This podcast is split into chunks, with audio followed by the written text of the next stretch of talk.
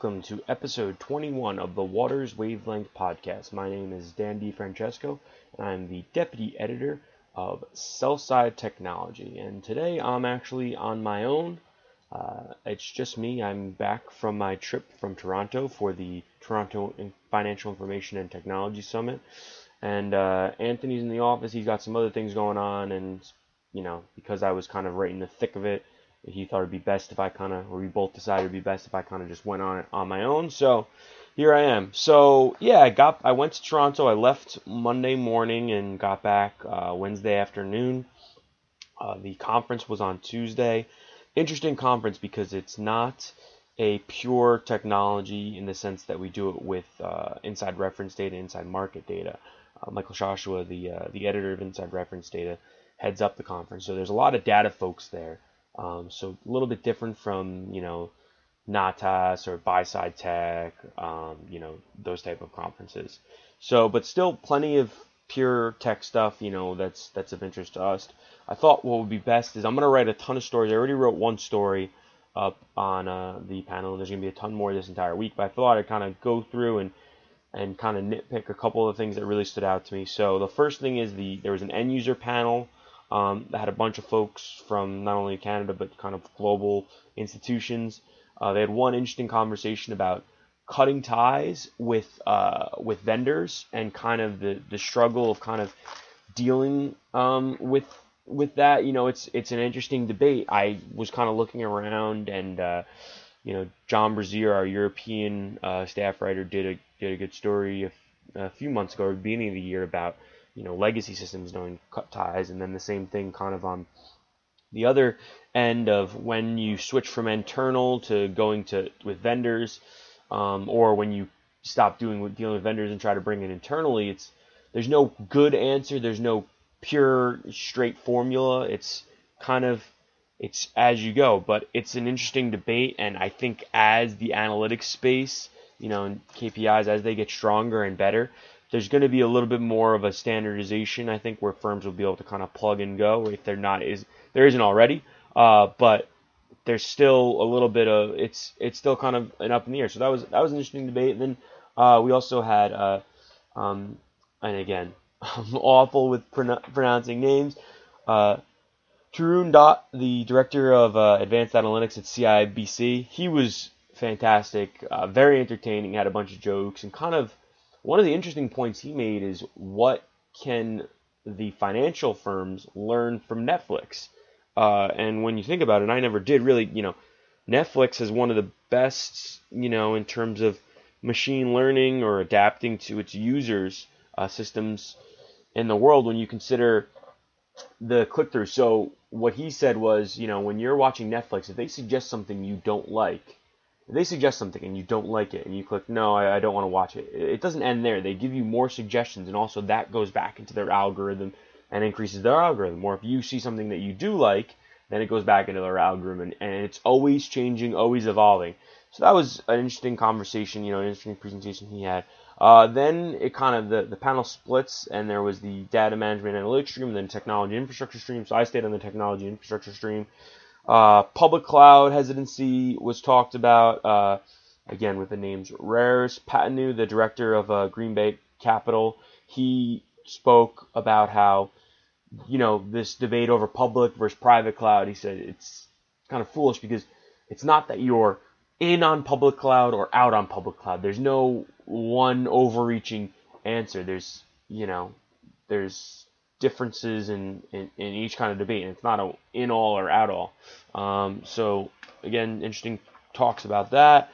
Then we had um, the uh, tackling regulations head on uh, panel, which was great because that was if you saw my uh, opinion piece from the week, that was what was where the uh, the hot take came from.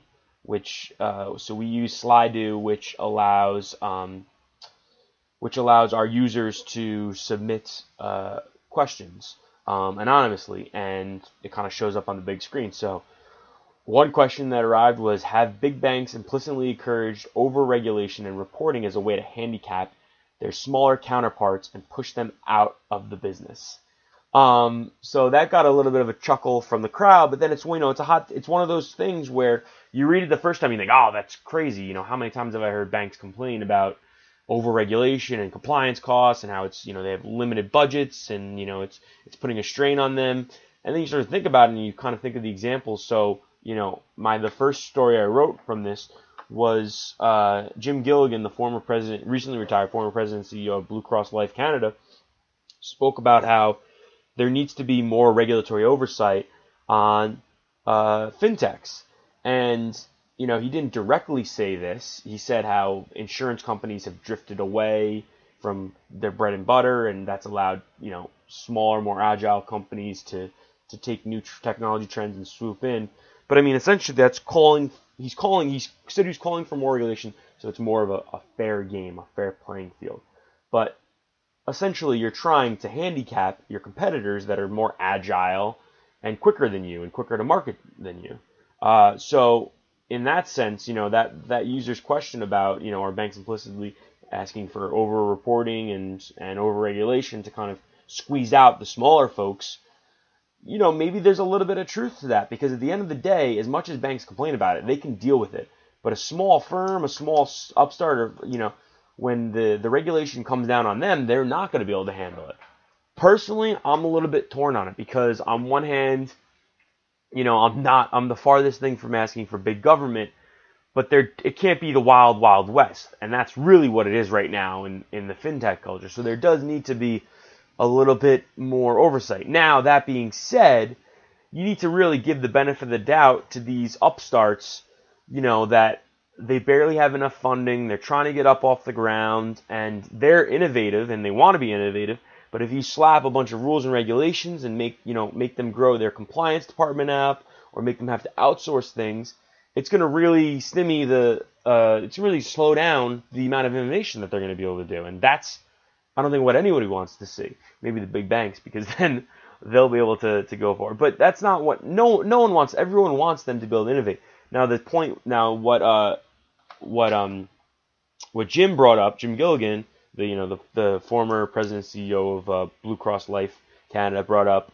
His point was based around a point made by uh, TD Bank CEO, and uh, you know his point was that you you know the security these firms aren't protecting client data, and that gets back to something that you know has been talked about for a while. When I was at SIFMA Ops, I talked about how the former director of Homeland Security spoke about how these IoT devices, these smart devices don't have this the built-in security, and there's probably a lot of truth to that. In that, you know, sure everyone's worried about cybersecurity, but are they really doing the best, you know, they can to ensure that it's safe and secure? So that's just kind of, you know, one one topic that was uh, that was touched on on the on the regulation panel. Um, we also looked at they also spoke about you know, influencing regulators. How possible is that? What are the best routes? Again, these are, I'm just kind of briefly touching on things because I haven't had a chance to really sit down and dive into it. It's something that I'm going to do over the next week and, and put up a bunch of stories. But for now, I'm just going to kind of whet your appetite, so to speak, and get you excited so you'll keep checking back. Uh, and then, you know, the final, besides, besides the interactive champagne roundtables, uh, which we did at the end of the day, we also had an innovation in data and technology, which touched on a lot of different things. Interesting, interesting of note is that while blockchain, you know, was discussed, it wasn't kind of front of mind. Even on, you know, Slido is good because so when you put in a question, everyone else can kind of upvote questions that they like. And, you know, so to get back to that first end, end user panel, the question about vendor and when to cut ties with vendors and when to go internal, that question shot up the ranks. I think like 12 people liked it right off the bat. So that was clearly something that people were interested in. Blockchain, you know, you saw a couple blockchain questions here and there, but they weren't something that people really jumped on or were super interested in. So it's I don't know if it's if it's the the type of people that were there. You know, you're at a conference like SIFMA Ops where you have ops people that their job could be gone be due to blockchain. So they're a little bit more interested in what the deal is, how it's going to impact them.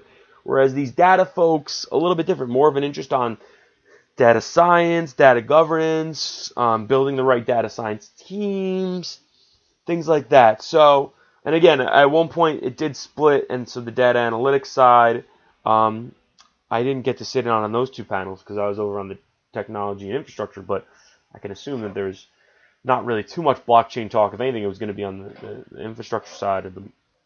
So, yeah, overall, a uh, a, a, great panel. Um, you know, we had a ton of folks there from all the big banks in Canada. You know, TD, uh, CIBC, Scotia, RBC, um, BMO.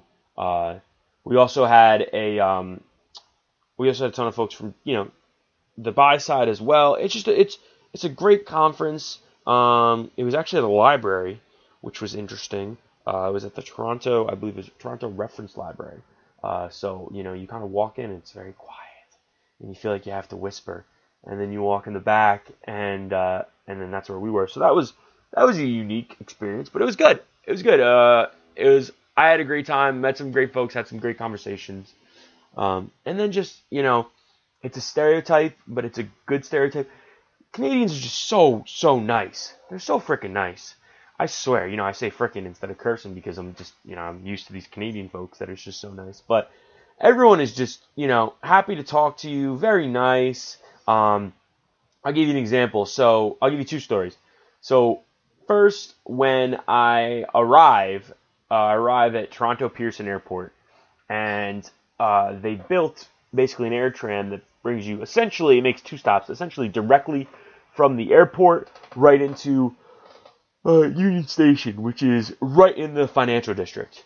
So they've built this. This was built a year ago. So when I first went on, when I first went to Toronto for the first time a year ago for this conference, they had just built it, and the guys that are checking tickets, the people that are checking tickets, are you know talking about how proud they are and it's so nice.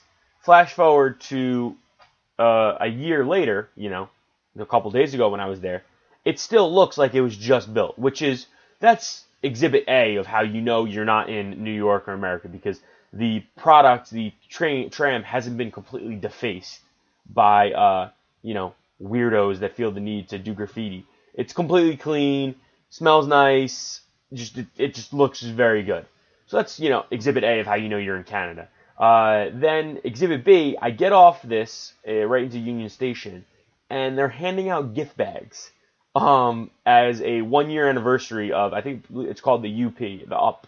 I think it's United. I don't know. It's something United with Pearson UP. But so they're handing out gift bags in honor of the one year anniversary of the UP being up and running.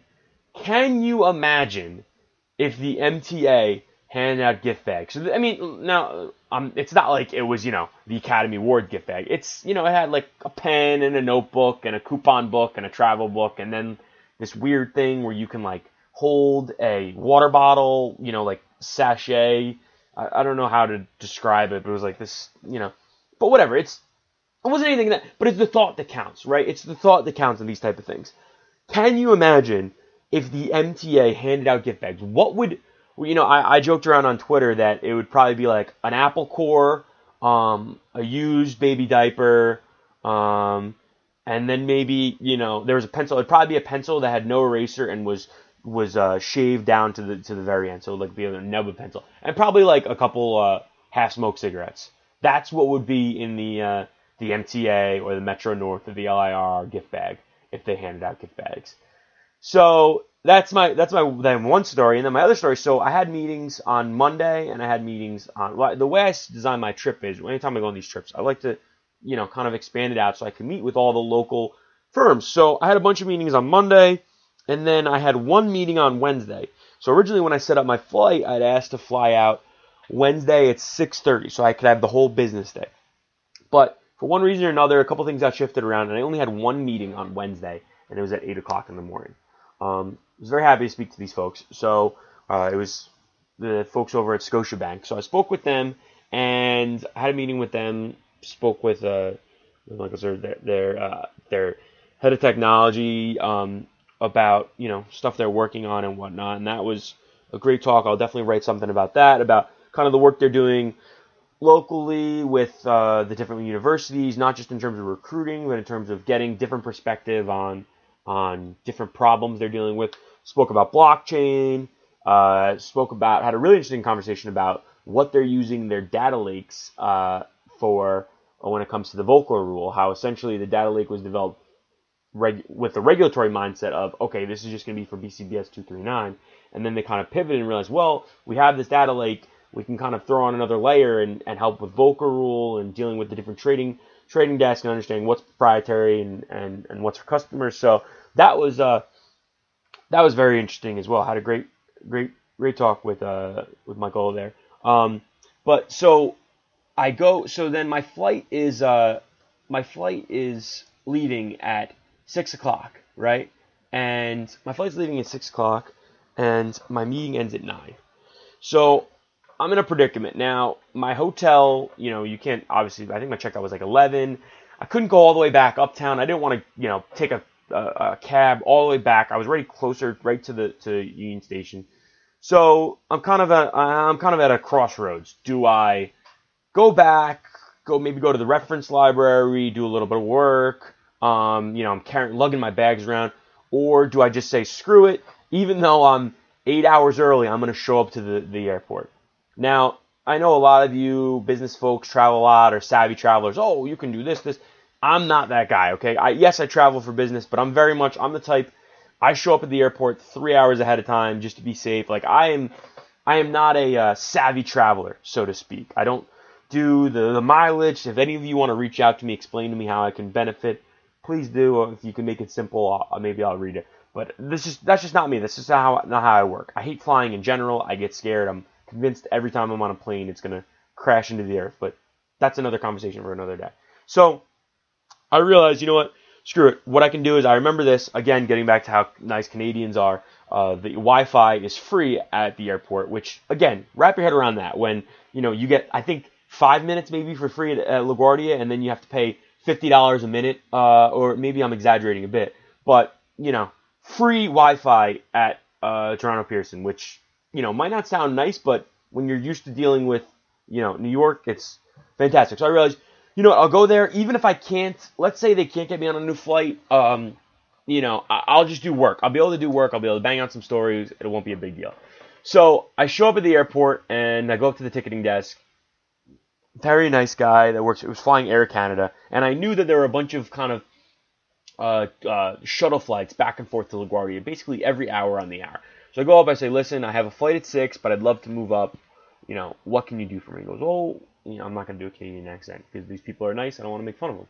So he tells me that basically, uh, he goes, he goes, well, first of all, he tells me that I'm in the domestic area, not in the international area. But he goes, that's okay. He goes, I'll show you where you need to go, and I'm gonna help you. Um, I slipped into it a little bit there. I apologize. Only but love. Only thing. Only, I only got love from my Canadians. So basically, he gives me. He puts me on standby for. I'm. The, this is about probably 9:30, 9:45. Puts me on standby for a 11:15 flight, and he says, "Listen, there's going to be then a 12:15 and then a 1:15. There's going to be flights. Just like I said, every hour in the hour. He goes, it looks quite full. He goes, it's $150 to upgrade. I wouldn't recommend you do that. You want to save your money. And there's a bunch of flights. If you can't get on this one, then you get put on standby on the next one, and so on and so forth. All right. I go through security, no line security, and I go and sit down right by the thing. 15 minutes pass, and they get on the loudspeaker. Can these passengers, so and so, so so, DiFrancesco, come to the front? So I go to the front, and sure enough, they just hand me a boarding pass. I have a seat. Awesome, fantastic. I'm gonna get home at like 12:30, 1 o'clock. I wasn't even supposed to leave till 6. I'll be able to do some work from home. I'll be back in my own bed. I've been traveling for the past couple weeks, not just with this, but with a couple other things I've been doing. So I haven't so since before Memorial Day, I haven't slept in my own bed for more than two consecutive days. I know the consultants out there probably are laughing in my face saying that's my life, but this is not my life. I'm a journalist, okay? I'm not supposed to be on the road all the freaking time. I, you know, I don't cover sports anymore. I, I cover technology. I'm right in the heart of it. I shouldn't have to do this stressful. Anyway, so I'm gonna wrap the story up quickly. So uh, I get the uh, I get I get put on get put on, from put on standby to on the flight. All right, perfect. So then waiting there, we board. I get on, and I'm in the very very last row, which you know whatever that stinks because it's gonna take forever for me to get off the plane, but it is what it is. Side note, and I know this is because we have the, the, the they have the jetways or whatever, but I used to love flying, you know, EasyJet and uh, Ryanair and all those things when I was living over in Europe because they'd open up both doors, the back door and the front door. Now, this is also because you'd walk on the tarmac most times, and then walk into the, the, the thing. But I used to love that because you'd be able to leave so much quicker. So if you're in the back of the plane, you don't, you know, it's going to take you forever because everyone's got to get off, everyone's got to get their stuff. You know, if they open up that back door, then they they exit both exits, then it's kind of, you know, it's a lot better. Anyway, so um, so we, so I sit down. It's me and another gentleman. Uh, the plane's filling up, and right before we're about to take off, and I wasn't sure if they'd closed the door yet, so uh, the flight attendant comes back and he goes, "Excuse me, sir, are you traveling alone?" And I say yes. And he goes to the guy next, to me "Excuse me, sir, are you traveling alone?" He goes, "Yes." And he goes, uh, "Can you please get your bags? You're gonna have to come to the front of the plane." So now I'm thinking, now you know, everything's racing through my mind. I'm like, you know, what did I offend someone? Am I getting kicked off the plane? That doesn't make sense. So I'm like, okay, I'm fine there. I'm like, maybe because I'm on standby, is there like a family or something that like got bumped and they need to go, so they're gonna bump us off because we're the standby guys? I'm like, okay, well that makes sense. So I get my bag and I'm kind of like, what the hell? So I walk to the front and he points to the front seat of first class and he goes, you two can sit here. And doesn't say anything else, just says, go ahead, this is where you guys are sitting now. So my first thought was, oh, a lot of times in that back row, they want to leave that open for the flight attendants. So they'll kick people out and move them up to first class if they can so that the flight attendants can sit down there. But then I thought about this that, that doesn't make sense because it's a hour and 5 minute flight. Flight attendants are on their feet the whole time. This isn't like an international flight to, you know, to um to to, you know, England or, or Germany or something. Where you know, it's a it's a hop, skip, and a jump. They're not even going to be sitting down. They're going to be on their feet the entire time. Then the guy next to me, I kind of look at him, I shrug my shoulders, I go, Listen, I'll take it. And he goes, Yeah, I guess it has to do with the weight distribution, which once again proves how dumb I am. But I kind of look around, and first class was pretty empty, and uh, I'm not exactly a petite person, so uh, yeah. So once you know, for the first time in my life, my weight played an advantage for me, and uh, I'll take it. Uh, and it was awesome. I know a lot of you, again, business folks, maybe have traveled first class, but it's the second time I've ever done it. First time was on a, you know, we flew, I think it was Delta uh, from Orlando. I got to fly first class home um, because I got bumped up or something. But it is awesome. You know, they give you the hot towel, the drinks, the food, you know, and it's such a funny dynamic because two seconds ago I'm sitting in the back in coach, and not that you get treated bad in coach, but like you're a peasant. You know, anything you want, you got to pay for. it.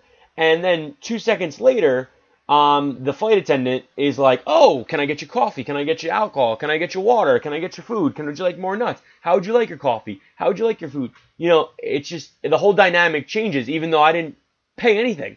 So go from you know potentially having to wait in the airport for eight hours to uh, being on standby to being on the flight to riding first class. Um, it was awesome.